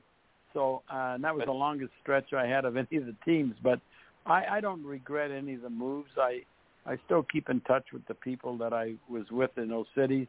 Uh, when you move from one city to another, Gordie Howe was probably the one influence when I left Montreal to go to Buffalo. It was a tough decision because we had won four in a row. My uh, family was young. Uh, it was a chance to be able to move, and I, I was I had second thoughts. And I talked to him one day, and he said, "You know, you're gonna you're gonna have good friends in Montreal, and they'll always be your friends. You're gonna go to Buffalo. You're gonna meet new friends." And I, who I, I wasn't expecting to stay in Buffalo, and I did. I've been there 40, 40 years this year, uh, even though I moved to Detroit. I didn't move to Pittsburgh and Detroit, but I didn't move my family because they were entrenched in school and things like that. So, no, I, I different reasons, but uh, certainly uh, uh, contract-wise, I did much better in in most of. Not all of them, but in some of them. Well, I think the interesting part is, at least to me, and, and when I talk about coaching and the success of coaching, it's not just the fact that I mean, you can talk about a Yankees manager or Red Sox manager, whoever you'd like to talk about, uh, that has won consecutive championships or four championships out of six. But you did it with so many different clubs and so much different personality. It just seems amazing to me uh, that that you could take over a club and take it to the Stanley Cup Finals and win with all this different talent, all these different teams. It had to be really difficult. Well, I I got to look back on my career, and I know I was so fortunate. Uh, sometimes you, you get in the right place and you get in the right timing, and you know I've had 40 players that have been on my lineup. Some of them were at the end of their career, some were at the beginning, some in the middle, and the 40 of them are in the Hockey Hall of Fame, and and 12 of them are defensemen. And even on the on the goaltending side, uh, you know, looking back from I only had him for one year, but I didn't make him a Hall of Famer, but he won a cup for us in Pittsburgh, in uh, uh, Detroit, uh, Dominik Hasek, and uh, I, I started off though with pretty good, pretty good uh, uh, choice with Glenn Hall and Jacques Plante were in their late 30s when I was in St. Louis, and then I get to Montreal and I I, I, I inherited a good young goalie who just won his first cup and wasn't even a rookie till the second year, Ken Dryden. So you know, four four Hall of Fame goalies and twelve uh, defensemen, uh, you know, and, and another twenty-four forwards. Uh, I didn't make them Hall of Fame players. I can assure you, uh, they probably would have done it with anybody.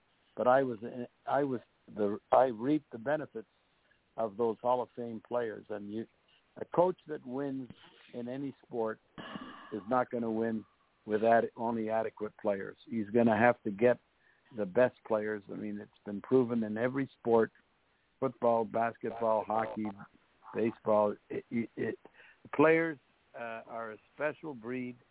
They they have to work together. They have to be skillful, but they're it's a team. Most of the sports that I know, uh, I may have been involved with, of course, are, are, are team sports and uh, I have a lot of admiration for these teams that that come and build winners because uh, you know it, it ends up to be that the players that get on winning teams get to be Hall of Fame players. Well, Scotty, we look forward to seeing the press box down here in Tampa and continue to see the. Lightning. And uh, I just want to thank you so much, as always, for spending some time with us and oh. not only enlightening us, but enlightening our audience across the country uh, as to what happens in the world of hockey, and more importantly, what yeah. happens with Scotty Bowman, one of the real okay. leaders. Scotty, thank you yeah, so well, much. Thank you so thank much, you Scotty. Thanks. Thanks, Scotty. And I'll go back and I'll watch Keith Jones uh, tell his stuff hey, again there tonight. You go. Thank you. we'll tell we'll tell her that, Scotty. Okay. All right, we switch gears again. We've uh, we had a great uh, first hour plus with some terrific guests, and we got one more coming up. Mike Schulte, who joins us uh, maybe not every week, but almost every week, and I think most people know that uh, he's been associated with the uh, Outback Bowl for so many years, and uh, we talk uh, not only about the Outback Bowl and ticket availabilities and special uh, present presentations that they're making, but also football around the country week to week. Mike, once again, great to be with you.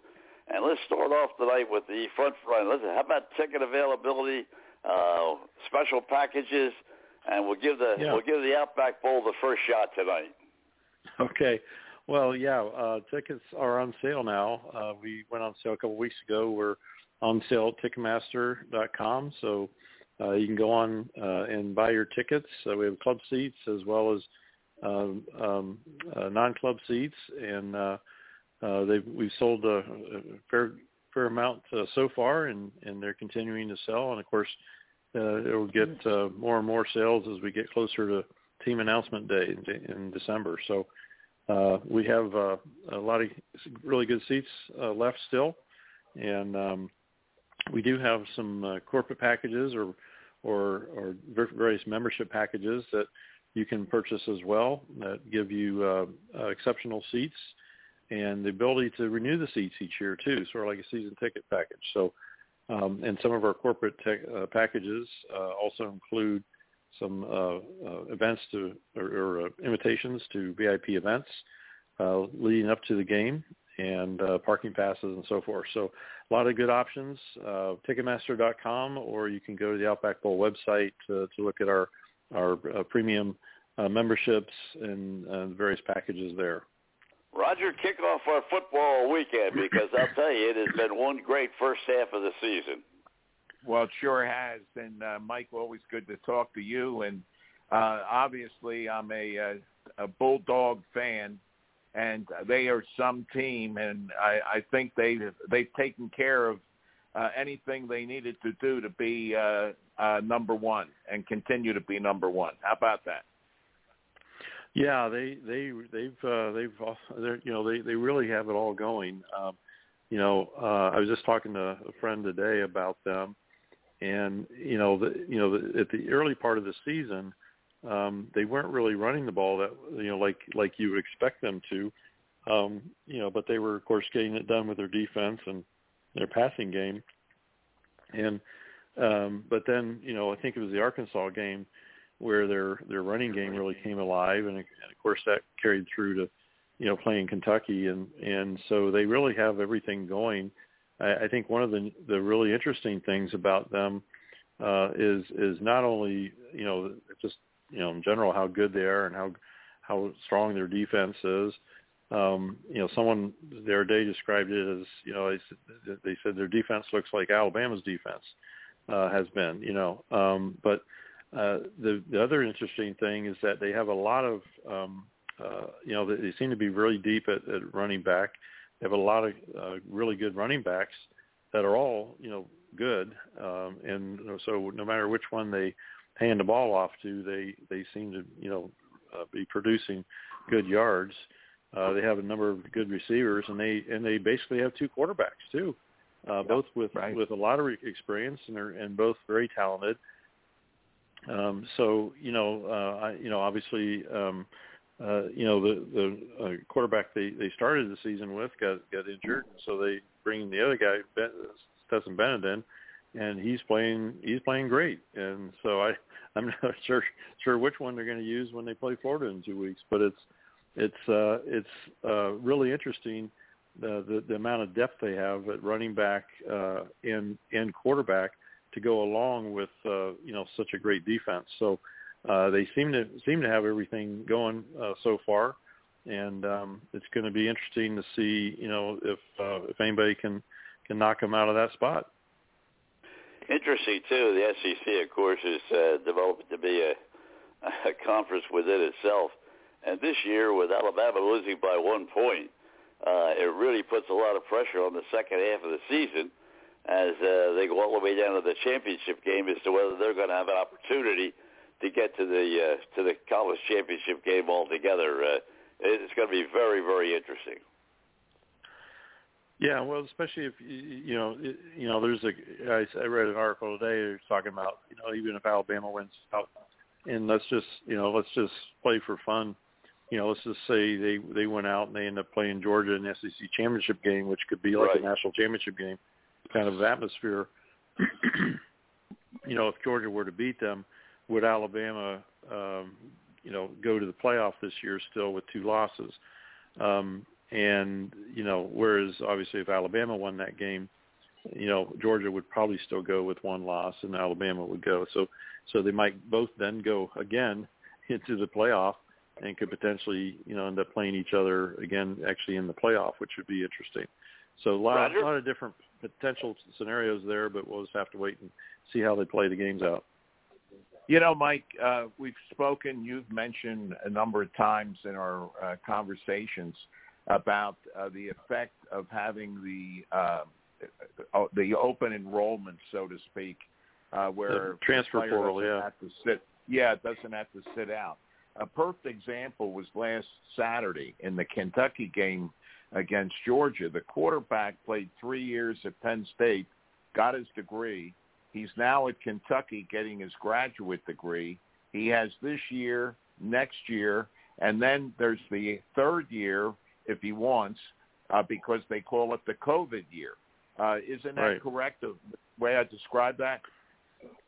Yeah, they they gave everybody an extra year last year, um, and uh, I think I'd mentioned too. I think I think it was uh, I'd heard uh, like Arkansas, for instance. You know, a lot of people are like, well, where did they come from?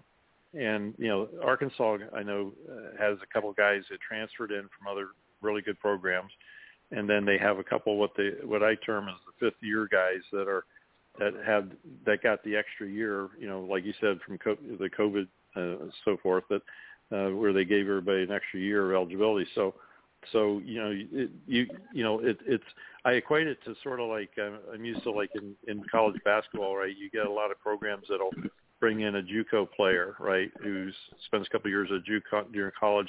They you know you know they graduate a bunch of guys, and instead of trying to bring up a bunch of you know freshmen, they bring in a couple JUCO players, right, that fills in fill in those gaps, you know and and right. and in my personal opinion, I think that's that's sort of what is, is happening here with between the the COVID year, extra year, and the and the transfer portal now, where people can transfer in. You're seeing guys move around to the point where you know all of a sudden you can get a guy in who's maybe got some experience, maybe a lot of experience, who can come in for a year or two.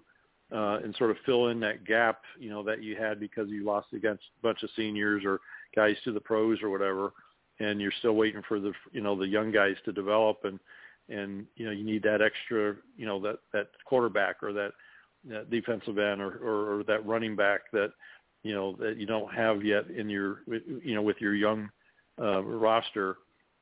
And you can get somebody to sort of step in with some experience um, who can uh, who can play right away for you and help you out. So um, yeah, I, I think you're seeing that in, in regards to how it's it's helping a little bit in regards to the balance of power um, uh, throughout the college football. Mike Schulte, our special guest. Of course, we talk with Mike week in and week out about the Outback Bowl, but also about college football across the country. And uh, Mike, with us all living in the Philadelphia or the Philadelphia area, but the uh, Florida area now that I'm down in Sarasota, uh, you got your finger on the pulse of what's happening in the state of Florida because the competition now within the state itself is tremendous, and then they have to go out and compete across the country. What what uh, what's your feeling about Florida, Florida State, Miami, uh, University of Central Florida? Uh, how do you, how do you feel that they rank? Well, I you know I think I think really they're all um, you know I, I think Florida of course has had some really good success recently. Um, Miami and Florida State are are sort of still rebuilding uh, their programs. Uh, you know, Miami uh, might be a little bit further along uh, than Florida State. Florida State's you know had you know a couple different coaches over the last few years, right. and that's tough. You know, the, the more often you, ch- you you know you change your coaching staff because you're not only changing the head coach, you're changing coordinators and assistants and and and so forth, and then you're you, you know the, the new coach comes in and they're maybe recruiting a whole different kind of player or they have a whole different scheme. So um, you know, so I, I think you know you have you have some programs that are you know sort of building their way up to where they want to be, and I think they're all making some good progress. Um, you know, even you know Central Florida, of course, you know that might be a little bit you know the, the other direction because they had had some great success of late, but you know they lost a lot of guys. They lost and they lost their coaching uh, staffs. A, a couple of them. They, you know, of course, Scott Frost went to Nebraska, and then um, and then Coach um, Heupel went to to Tennessee last year. So um, so they're having to you know to make you know a lot of changes there that they're having to deal with. But I think you know all in all, and, and you know this being in Florida, you know there's so much Florida talent. First of all, not that these guys all just have Florida talent, but you know to, so you, have that to start with uh, in the in the high school ranks. Uh, but then, you know, I, I think that, you know, with the changes and the new coaching staffs, um, you know, once some of these coaching staffs get more established, um, I, I think actually um, um, Florida has has the, uh, the the longest tenured coach right now in regards to the big programs in the state. Uh, you know, because uh, you know all the other ones have gotten head coaching changes within at least the last couple of years. So, you know, I think as those coaches are able to get their their players in, um, and, and the other thing too is that the um, the COVID year really sort of um, really messed up a lot of these programs in regards to these coaches who had come in um, to these programs, you know, just before um, COVID hit. And you know, we had the, the last year was just such an odd year with no spring ball, no no real summer programs to speak of uh, you know, a, a late start to the season, uh, in, in some cases an abbreviated season. I mean, it, it's, you know, for, for those programs who had new coaches coming in, um, you know, right before that, even within a year or so before that, um, it, you know, that, that really sort of, I think, um, you know, had to pause their, their progress there, if you will, uh, in regards to trying to, you know, do what they needed to coming into the new program. So now that, now that that part is passed, I think you're starting to see uh, these these coaches starting to make some some headway in regards to their programs, uh, getting some recruits in, and I think you know after you see this year's recruiting classes come through with these with these teams in Florida State, South Florida, uh, Miami, I, I think you're going to see them really start to to move forward in a in a really good direction um, over the next couple of years because, like I said, I think uh, all but Florida has had a, a head coaching changes amidst, amidst all the other issues that are out there today, uh, you know, from the past 18 months, and uh, they just really haven't had a chance to to really uh, fairly, uh, you know, get get their feet on the ground and get their the players in, uh, you know, recruits and all that that they they're hoping to bring in. Roger, last question. Hey, Mike standing by. Yeah. We go to our next segment. We'll let you throw in the last question. Great. Uh, Mike, uh, there's a plum position available, LSU. Yeah. So it's going to be there until the end of the year. But uh, that'll be interesting, uh, in my opinion, uh, depending on who gets that job, about how many transfers we would see from his program, you know, where he, you know, he was coming from, uh, and how many will leave LSU. Uh, I, I think it's going to be very interesting to see. Yeah. Can you hear me okay? Yeah, yeah, can. yeah. yes. Roger was sort of okay. on speaker. Yeah, you dropped out a little bit. Yeah, oh, you're right, Mike. Go ahead. Yeah, his yeah his, yeah part of his question Go dropped ahead. out. So yeah, as far as yeah, you're talking about the LSU. Well, you know the other thing, the other one is sitting out there uh, is USC still. Um, right. USC yeah. is open mm-hmm. also. Those are those are two big time uh, programs um, that are looking for coaches, and that and and we're we're still in October. So, right. so hmm. it's going to be a really interesting uh, year in that regard. Yeah, I, I, I agree with you. Um, and and and like you said, the transfer portal kind of situation, um, you know, that does sort of play into these things, right? Because um, you know, one one of the arguments for a long time uh, was, you know, if if a coach can leave a, a school and go somewhere else, why can't a player kind of thing? Well, now they can. And so, you know, you might have a situation where uh, you know, some kids from LSU decide they're they're not, you know, they they're not going to stay because, you know, depending on who the new coach is, you know, maybe maybe they'd rather go somewhere else. Um, or at the same time, you know, once they these schools name a new coach, um, they might be able to attract a bunch of guys to, to transfer in in there uh, from somewhere else. So it's going to be really interesting to see uh, not only uh, who the coaches are that, that get these positions at these at these great institutions, but um, how that affects the, uh, the you know the transfers in and out of those programs. Mike, thank you very much as always. Thanks we'll keep so in much, touch with Mike, the Outback Bowl and look forward to as we move forward uh, to your selections in your game on New Year's Day. And thank you once again. Always appreciate it. Sure is. Always a pleasure to be with you guys, and uh, we're looking forward to another really fun weekend of, of college football. You got it. Absolutely. Great, great weekend, right? Mike Zimzak standing by right now, and I'll tell you, they got great football in Baltimore. They got interesting football in Washington. They've got hockey. Mike's there. Covers it all as well as the world of soccer around the world. So, Mike, nice to have you with us. Let's quickly just touch on uh, the Washington Football Club because they're struggling a little bit.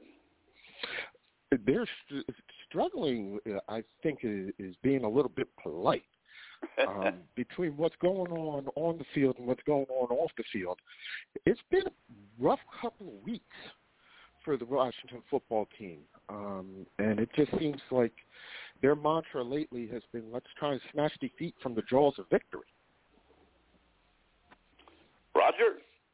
Yeah, Mike. Uh, with you being an expert in soccer, uh, I saw that the NFL and I think it was the Premier League, is that right, had uh, joint meetings about the safety issues and operations and everything.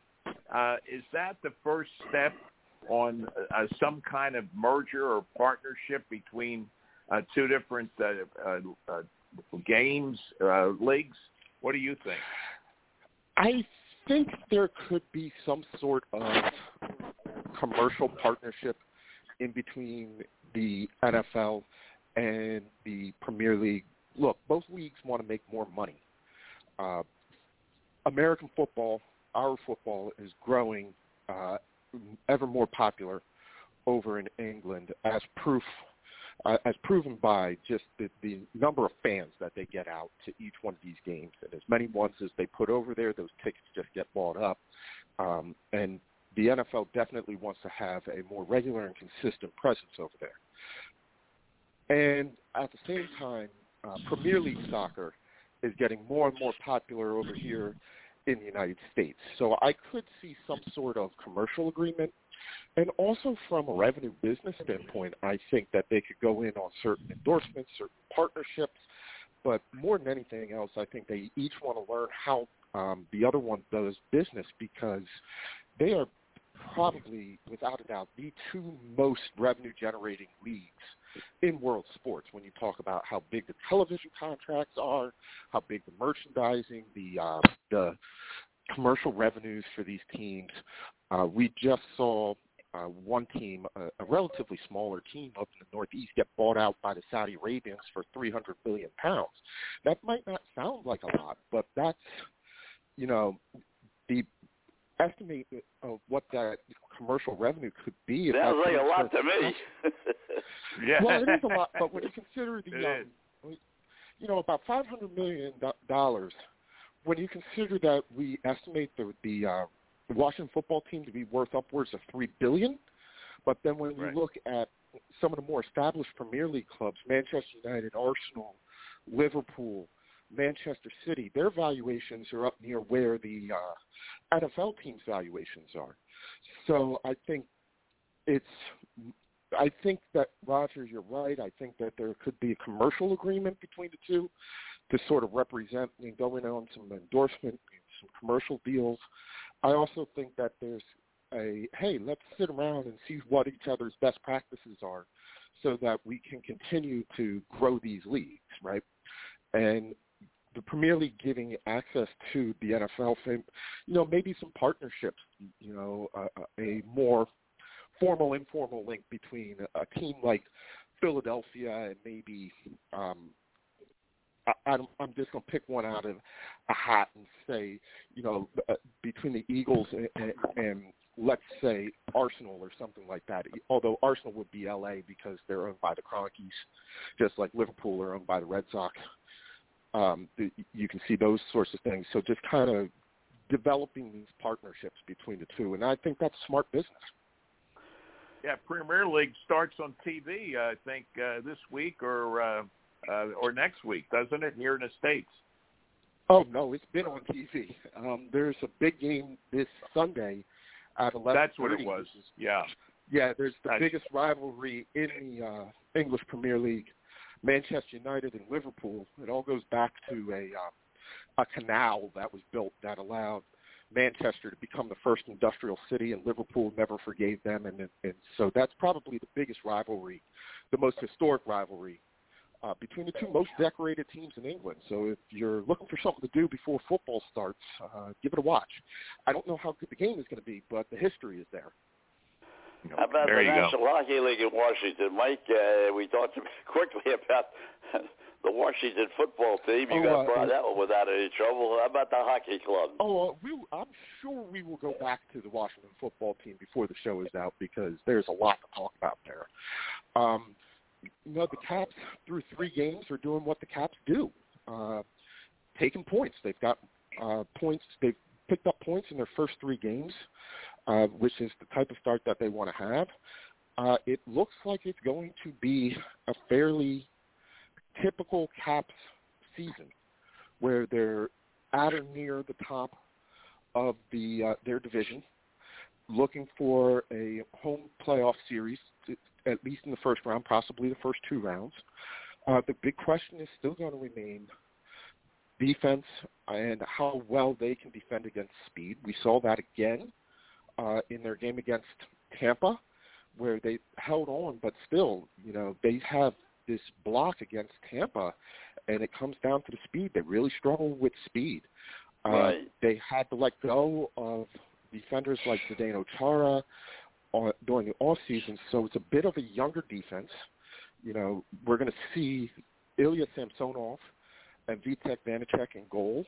Um, Samsonov was showed flashes last season, being the goalkeeper that they thought that he was going to be, but uh, you know he missed a lot of time, and a lot of time due to things that are kind of boneheaded. You know, breaking pro, um, COVID protocols, things like that. So it was actually Vanacek who was the starting goalkeeper going into the playoffs. Then he got hurt, and they suffered greatly in that first round loss in the playoffs last year. So how the goalkeeping develops, you know, this is not the type of defense that we're typically we we see.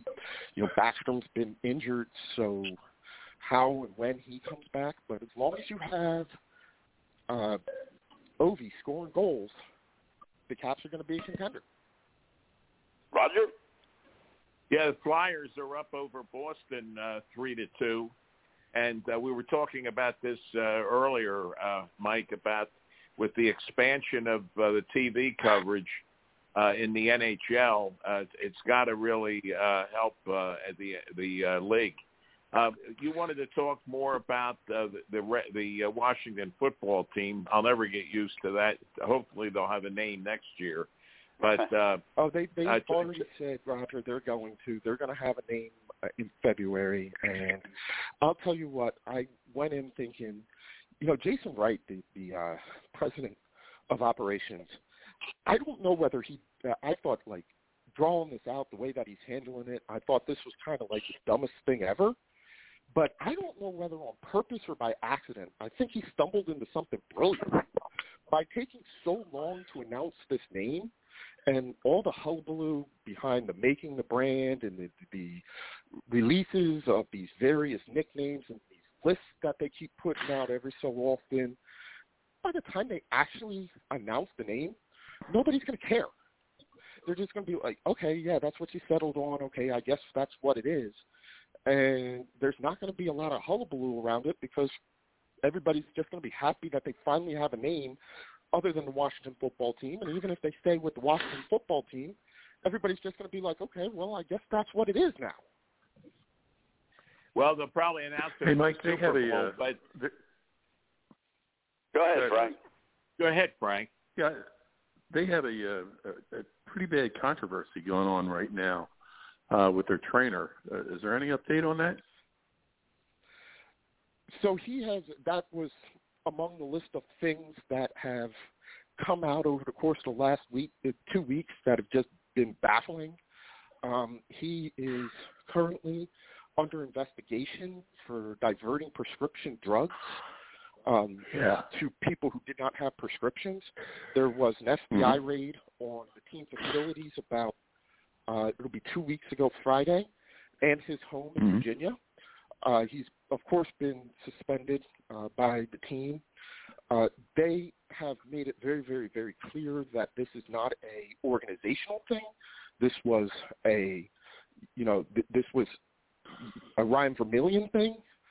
Uh, but you know, between that and the whole entire email saga last week, with the emails in between uh, Jon Gruden and Bruce Allen, mm-hmm. and then mm-hmm. to cap it off, they had the ham-handed handling of the Sean Jer- uh, Taylor jersey retirement, which they announced in a tweet on Wednesday before the game that they were going to do this. Um, and like mm-hmm. nobody from his family was there, nobody from his family spoke, and they kind of boxed that. So it's just been a, an interesting um, thing. There's no real new developments on that case. We just know like when the federal government, when the FBI and the, um, the DEA go in the Rager mm-hmm. House, they're not doing it because they have spare time, right? They they clearly right. have some information, and well, you know, federal prosecutors have a 90% win rate. So if they they mm-hmm. they must think they have something there. So there is, mm-hmm. there's a there there. Um, it's just a mm-hmm. matter of how much of that is going to blow back onto the the, uh, the franchise. Well, you know, there's mm-hmm. another sideline story to this too, uh, involving Adam Schefter of ESPN. I understand. Uh, maybe mm. you know more mm-hmm. about it than I do, but supposedly what he was doing, Bruce Allen was his inside guy in the NFL, one or one of them. And what he would do is after he'd get all the information and ready to uh, go on the air with it, he would uh, email it to Bruce Allen to see if this was okay with him before he put it out uh, to public. Did you know anything about? Do you know anything about that? Well, Uh, yeah, basically what you said is, is right. You know, I think the idea that somebody as high up in the organization as Bruce Allen would be a source for Adam Schefter caught a lot of people by surprise in in that way. But you know, everybody knew that it wasn't a surprise for people down here that he was the source of information for Adam Schefter, and it also shouldn't be a surprise that Adam Schefter mm-hmm. would tell him what he was going to say because, you know, he Adam's in the business of information. He's got the president of operations for the Redskins as his main source in Ashburn. He's not going to try and burn that, so why wouldn't he say, okay, look, I just want to make sure this is what you want. Um, so I'm not surprised by that. I think a lot of people would be like, okay, kind of that's a conflict of interest, but it didn't surprise. It didn't come as a huge surprise here to anybody here that Bruce was a source of information.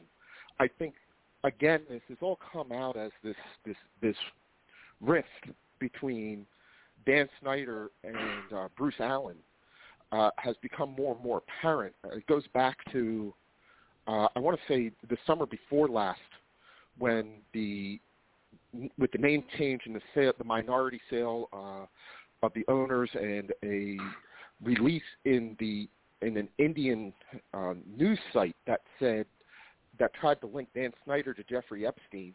As a result, Jeffrey um, Dan Snyder filed a defamation suit against the owners and uh, Bruce Allen got caught up in that. So the emails that came out with the Wilkinson report, uh, that, that six, those emails between Bruce Allen and Jon Gruden were actually part of the filing beforehand. So they've been out there for longer than we've known about it. And a lot of people even believe that it was Dan Snyder who released those emails uh, with for Jon Gruden to burn Bruce Allen and Jon just got caught in the wash. Mm.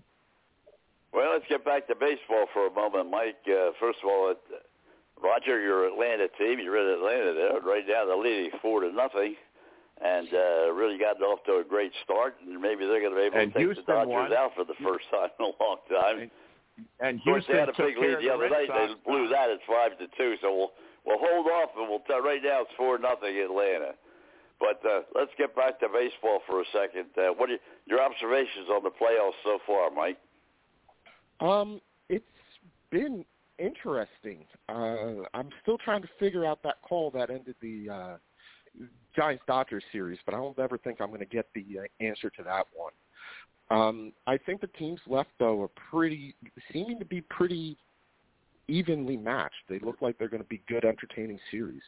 You're just waiting for a team to put everything together as they go through these league championship series to see who's going to uh, end up in the World Series. But I think that I can see any one of the four teams remaining uh, in the World Series, and uh, if the Washington Nationals proved anything, I can see any one of the four teams lead um, remaining winning the World Series. I know that'd be a good one for Atlanta, who hasn't won a baseball championship since 1996, or no, even before then. Sorry. Right. Roger, getting back to you for a second in Atlanta, as we uh, as we look at the Atlanta, I have, I thought during the entire course of the season that the best team in the National League East by far was Atlanta.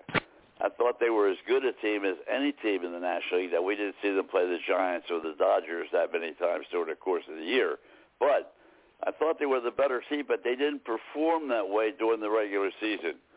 But boy, have they performed in the playoffs. I mean, they have been outstanding.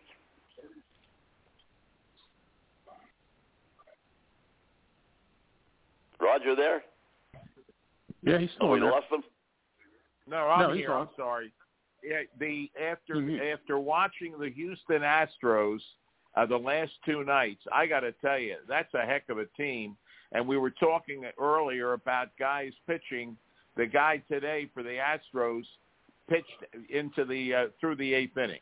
Okay, and they a big win. And the Braves started really playing up to their expectations towards the end of the year. And you're right, they have. I thought they were going to win that game last night, and they should have. Okay, So but they did, but they didn't, and uh, now they're they're up four nothing. But uh, I just think that uh, it, it, what Mike, you're you're exactly right. It's going to be a heck of a World Series, whoever's in. Yeah, all of these teams have strengths. They've shown them over the season. I think that at points in time, that Atlanta has looked like world beaters. At other points in time, they played down to the level of their competition. But you could also say that about the, the uh, defending champion Dodgers. You know, where have they been all this season? And they've certainly got enough arms and enough players to go out there and meet the threat of Atlanta. The same with uh, Boston and and Houston. I think you got four really good teams left in Well, the fellas. I think the most them are capable. interesting thing is that two teams, uh, San Francisco, obviously the Los Angeles Dodgers, by far were the winningest teams in baseball this year. The Giants got eliminated in the first round, and right now, if things continue the way they are, the Dodgers will be eliminated in the second round. And it's amazing that the winningest teams during the regular season may not be around to see what happens at the World Series. Yeah, but we've seen that before. I mean, remember that uh, Seattle Mariners team that won all those games lost to the Yankees in the first round. You know, just because you win a bunch of games in the regular season doesn't mean that you're set up to win in the, the uh, postseason because the series get tighter, the bullpens get smaller. You know, when you're playing 162 games, your outlook on a single game is different. Whereas when you're playing uh, for your lives in seven games, um, it's, I, I just think there are teams that are built to win in the regular season and teams that are built to win in the postseason. Well, you're right about that because Seattle set a record for most wins, if you remember, at, at that particular time, and then lost to the Yankees in a real surprise in the playoffs. Roger? Yeah, the uh, the I'm inter- I'm looking right now at uh, uh, Dodger Stadium. Uh, I'd like to know uh, who the guests are. Mary Hart and her husband Burt Sugarman uh, tonight, sitting right there uh, behind home plate, because they are definitely she and her husband are definitely Dodger fans, Anybody every game, they're every game, Roger. Every game, every game, and uh, uh, remember the show Entertainment Tonight uh, for years, and uh, but uh, I'll tell you, the uh, uh, I've been shocked that the Dodgers uh, haven't uh, performed as well as expected. Like they, I said, we said they came back last night, but they have not performed like uh, they were supposed to. Wouldn't you agree, Don? I mean, you talked about the Dodgers all year. No, I agree with you 100%. I'm I'm amazed that the uh, but as you look at the playoffs, uh, both in the Giants series and this series, um, the holes have shown up more. Now we don't have a chance to see the Dodgers and Giants play nearly as much. Uh, only one one of the teams from uh, New York or Philadelphia on the West Coast, so we don't have a chance to see them that much. But between the pitching and the overall talent of the Dodgers, most everybody felt that the Dodgers had the most talented team. But as you watch them play against the Giants, and as you watch them play uh, right now against Atlanta, you can see a number of holes where uh, they you can understand why they're just not winning like they used to. Oh, absolutely. And what do you think about that, Mike? I I agree. I, you can see the holes, you can see the shortcomings. I think they tried to address them in the trade market, but I also think that you know sometimes guys get to the point, this point in the season and they're tired. The injuries and the niggles are starting to show up, and they just can't get that performance that they need uh, late in the year to to to, to uh, get them through the playoffs. You know, we but Mike, when they made that trade for sure, I thought I thought that was going to be the starting point. I thought, you know, and he has pitched well in the playoffs, but uh, I thought he was going to be uh, the the uh, piece of resistance as far as going to get to the World Series. It just hasn't worked out that way. Who was that, uh, Don? Scherzer. Um, you know, Scherzer's had a mixed bag in the playoffs, even with the uh, with the Nats. He's had some really good ones, and he's had some really bad ones. Well, um, he lost that one game, one nothing, which was a really struggle. But I, you know, I just thought he was going to be. Uh, it, it was in the regular season. Uh, he really, on the second half of the year after the uh, after the trade, played excellent. Really played very, very well for the Dodgers. But uh, in the playoffs, even though he's played well, the Dodgers haven't been able to back him up. And I think that's been that was part of what he was suffering with here in Washington was he just wasn't getting the run support. And a lot of times with Scherzer now. Hold, hold on, fellas, we're out of time. this one really went quickly tonight. So, Mike, thank you very much. Roger and all our all guests, right. we I'll certainly thank them for joining us. One. Frank, another great Have job behind the controls, and we'll all get together again next Wednesday night. Have a great week, everybody, and enjoy the rest of the playoffs and into the World Series. Amen. God bless. Frank, thanks for everything. You just do such a great job and great friend. Thank you very much, Roger. Uh, ladies and gentlemen, these programs are brought to you each and every night of the week in grateful appreciation to the men and women of the United States Armed Forces, the men and women police and fire services. When you're out there and you see somebody in uniform, please, these are very tough times for everybody in uniform. Please acknowledge them. these programs are dedicated to those who've lost their lives in the line of duty. Deputy Robert Anthony Cowell, Patrolman David Curtis, Patrolman Jeffrey Colcat, Sergeant Thomas Bateson, Patrolman Jeffrey Yazowitz, Sergeant Tom, uh, Sergeant Detective Randy Bell, Detective Rick Childers, Sergeant Tom Wilson, Charlotte County Sheriff's Department, uh, Patrolman Charlie Conn at Springs Police Department, Deputy Chief Mike Godwin, Philadelphia Fire Department, Lieutenant Joyce Craig Lewis, Philadelphia Fire Department, Sergeant James O'Connor, Philadelphia Fire Department, Sergeant uh, Charlie, uh, I'm sorry, Chris Levake, Hillsborough County Sheriff's Department, Patrolman Arnulfo Crispin, Lakeland PD, Lieutenant Joe Szczerba, Newcastle County Police Department, Patrolman Josh, I'm sorry, Deputy Josh Meyer, Nassau County Sheriff's Department, Captain Matt Letourneau, Philadelphia Fire Department, Captain Chris Leach, Wilmington Fire Department, Lieutenant Ardythe Hope, Wilmington Fire Department, Lieutenant Jerry Fickes, Wilmington Fire Department, Trooper Joe Bullock, Florida Highway Patrol, Trooper Chelsea Richards, Florida Highway Patrol, Chief Al Hogo, Wormwood Key Police Department, Chief Jimmy Ford, Wilmington Fire Department, My brothers and sisters loving you maybe 10-7 at this point in time. And sometime we'll be 10-10 at the table of the Lord. Until that time, may the rose rise up to meet you. May the winds be always at your back. May the rain fall softly on your face, on your fields, and the sun shine lightly on your face. Until we meet again, may the good Lord keep you and your families always in the hollow of his hands. Good night and God bless. Shem Alek Ma'ilama Shem Ahezahilma